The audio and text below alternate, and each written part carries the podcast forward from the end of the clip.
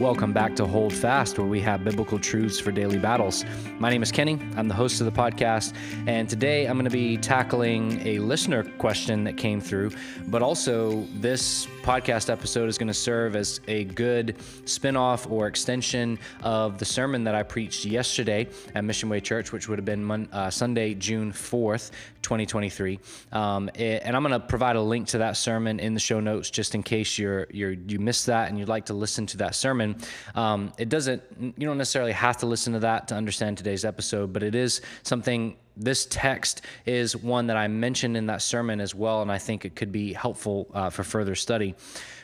So the question that came was from 1 John 5:21, which very simply says, "Little children, keep yourselves from idols." We'll talk about that in a minute. And the question is, what does the church do to help its people live out that verse, 1 John 5:21, "Little children, keep yourselves from idols"? What does the church do to help its people live that out in regards to the culture battles of our day? And I think it's a good question um, because we'll see as we go along, this is one of the biggest hindrances to the church actually living out our faith in the midst of culture battles, right?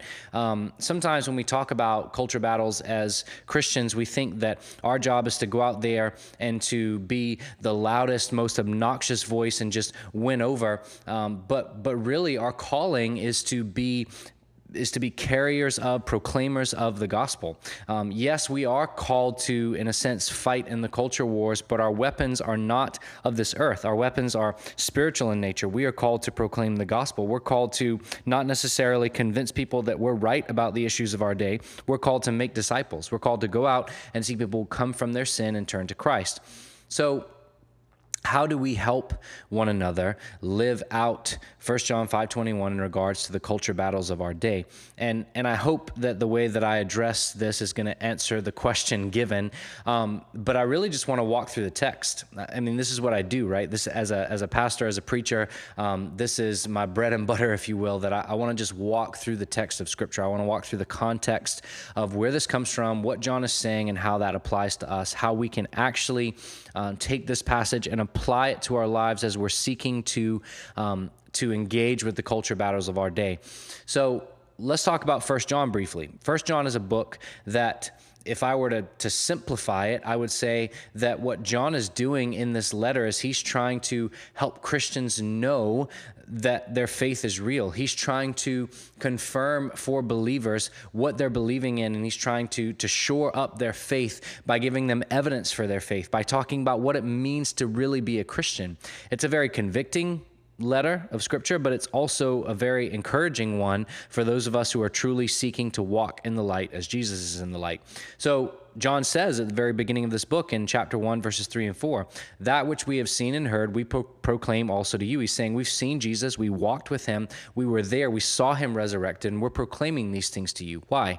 So that you too may have fellowship with us. And indeed, our fellowship is with the Father and with His Son, Jesus Christ. And we're writing these things so that our joy may be complete. John saying, We want to know that you are in the faith too. We want to know that you're not just giving lip service to Christianity, but that you actually believe these things, that your faith is in Jesus Christ. You have fellowship with the Father as we do. And he goes on and talks more about that. And then he comes to chapter five and he begins to say that, that as followers of Jesus, um, he's the one who has overcome the world. And so we are to be overcomers of the world because our faith is in Christ. He says this in 1 John 5, verses 4 and 5 Everyone who has been born of God overcomes the world. And this is the victory that has overcome the world, our faith. Who is it that overcomes the world except the one who believes that Jesus is the Son of God? Now, to be overcomers of the world, what John is talking about there is, is we are overcomers of this worldly uh, sin nature. We are overcomers of Satan's work in the world. We are not those who shrink back and are destroyed, as Hebrews says, but we are those who stand firm in our faith, and we actually have an impact on our world with the gospel of Jesus Christ. We're overcomers of this world. That's not to say that we rule and reign politically necessarily in this world. Um, that's a whole other conversation. But we are overcomers of the world, the flesh, the devil, and his work in this world. And we overcome the world not by our means and not by our strength, but because of our faith in Jesus Christ, the Son of God. He goes on in chapter 5 to talk talk about what we believe about Jesus, the testimony of the gospel. And he encourages us to hold one another accountable to that testimony by calling one another out in our sin. This is a very important point when it comes to when it comes to uh, engaging in the culture wars. I think this is something that we don't talk about enough. If we're going to overcome the world with the testimony of the gospel, it actually matters that we're fighting against sin. So let me take it back to the, the question that was asked How does the church help one another live out 1 John 5 21? And I, I know we haven't gotten to that verse yet, but all of this context is important. How does the church help one another do that? One of the ways is we help one another in our sin. We call one another out in our sin. We hold one another accountable. We actually are faithful to the process of church discipline, for example, which I know a lot of people don't like that terminology, but church discipline really is just that process by which the church um, helps one another um, bring our sin into the light and, and helps one another be reconciled back to the Father. Church discipline is actually one of the most loving processes that the church has to see one another in sin and to, to bring that sin into the light so that they would repent and turn from that sin. How are we going to fight against the culture wars when we ourselves are not even fighting against our own sin? This is what brings us to the main text of the day. So the, the main context of 1 John 5:21, the, the verse that was asked about, I think begins in verse 18, which says this. We know that everyone who has been born of God does not keep on sinning but he who was born of God protects him, and the evil one does not touch him. A brief word about this. We know that everyone who has been born of God does not keep on sinning. What John is not saying is that Christians never struggle with sin. True Christians never struggle with sin. He's saying if you do have sin, what you're going to do as a true believer in Christ, he said this earlier in chapter 2, you're going to bring that sin to Jesus. You're going to repent of that sin. He, he says in, in chapter 2, one of my favorite passages, he says, I'm writing these things so that you may not sin. But if you do sin, we have an advocate with the Father. So true believers don't continue in their sin. They don't continue in unrepentant sin. True believers don't do that. And, and I know that's an unpopular message because, yes, we all struggle with sin. I'm not saying that true believers will never have a, an ongoing struggle with sin, but they're actually going to struggle. They're actually going to fight against that sin. And he who was born of God protects him, and the evil one does not touch him. You want to really stand against the schemes of the devil? You want to really fight against the work of Satan in your life, in our world? Then begin fighting your own sin.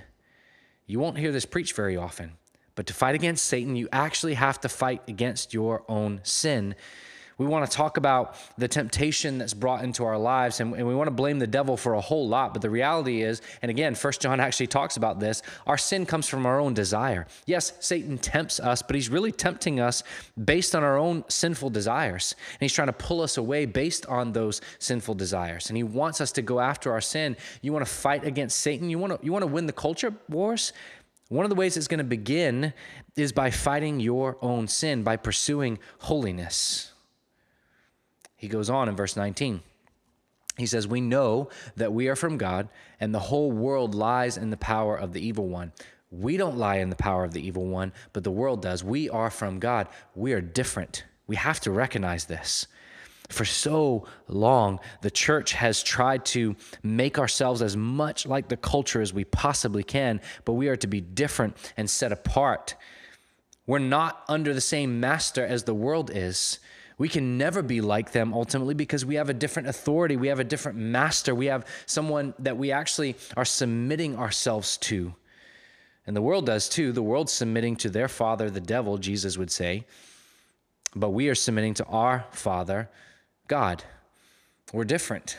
We are from God, and the world is under the power of the evil one. We would do a whole lot better in the culture wars if we would recognize that. We, we spend so much time trying to find common ground, and I'm, I'm, I'm not saying we shouldn't do that necessarily because one of the best things we can do when we're trying to have cultural conversations with unbelievers is to point out the fact that there are things that we agree on because we've all been made in the image of God and we all desire truth and justice. It's just that those who are not in Christ are going to pursue those things in perverted ways. But we're different. Not because we're special and we are somehow holier than the rest of the world. We're different because of the grace of Jesus and only because of the grace of Jesus. We're from God, and the whole world lies in the power of the evil one. verse 20. And we know that the Son of God has come, and he's given us understanding, so that we may know him who is true, and we are in him who is true, in his Son, Jesus Christ. He is the true God and eternal life. You want to you want to fight in the culture battles, then fight against your sin and press in to Jesus we, we know that Jesus has come and he's given us understanding. We know that even though the world lies under the power of the evil one, we have been born of God. We have been redeemed. We have been saved. We have been given understanding. We have a new master. We have a different calling. We, we are now holy and righteous. We're called saints of God and we, we're supposed to live differently. You can't overcome the world if you're not abiding in the only one who overcomes the world, Jesus Christ. So it's very important that the church help its people fight against sin and press into Jesus Christ. As a pastor, I'm spending so much of my time when I think about preparing sermons, for example, I'm not primarily thinking about the cultural issues of our day. I am thinking about the cultural issues, excuse me, of our day, but that's not primarily what I'm thinking about. Primarily, I'm thinking about the people of Mission Way Church and how I can help them as I strive to do this as well and, and, and help myself um, walk in the things of the word as I strive to help our church cast off their sin and press into Christ. As I try to help our church understand what it means to be a disciple of Jesus and to be passionate worshipers of Jesus and to have this authentic biblical community and fellowship and to, to be out there in sacrificial service in the world with, with the hope of the gospel. That's what I'm that's what I'm focusing on. And then I think about the cultural issues of our day and I think about how can we specifically be in the fight as we're fighting our sin and we're pressing closer into Jesus. And then we come to our verse, the verse that was asked about, verse 21 Little children, keep yourselves from idols. This is actually the final verse of the book of First John. And it seems like a strange ending when you initially read it, right? I mean, he doesn't wrap it up with a nice, neat little bow like Paul often does, grace and peace, and greet one another with a holy kiss, which is, again, a whole nother conversation. But he says this statement that is a really big statement little children keep yourselves from idols and that's where the book ends but when you think about it it's not a strange ending it fits perfectly doesn't it what a what a way to end this book that John is spending so much of his time talking about what it means to walk in the light and what it means to have fellowship with the Father and with Jesus Christ and what it means to cast off our sin and to press into Jesus and to have a better understanding of him and what a way to end that. One of the biggest enemies that we have in our personal walk with the Lord, and one of the biggest enemies that the church has trying to impact the culture, is idols. Now, what are idols? Let's define idols before we go any further in this conversation. Um, I think one of the best definitions of an idol um, is given in a song called Clear the Stage that originally was written, I think, by Ross King, uh, but Jimmy Needham, one of my favorite artists, does a version of this song as well. And in that song, it says this Anything I put before my God is an idol. Anything I want with all my heart is an idol. Anything I can't stop thinking of is an idol. And anything I give all my love is an idol. Let's break that down. Let's talk about the idols that we may have in our lives.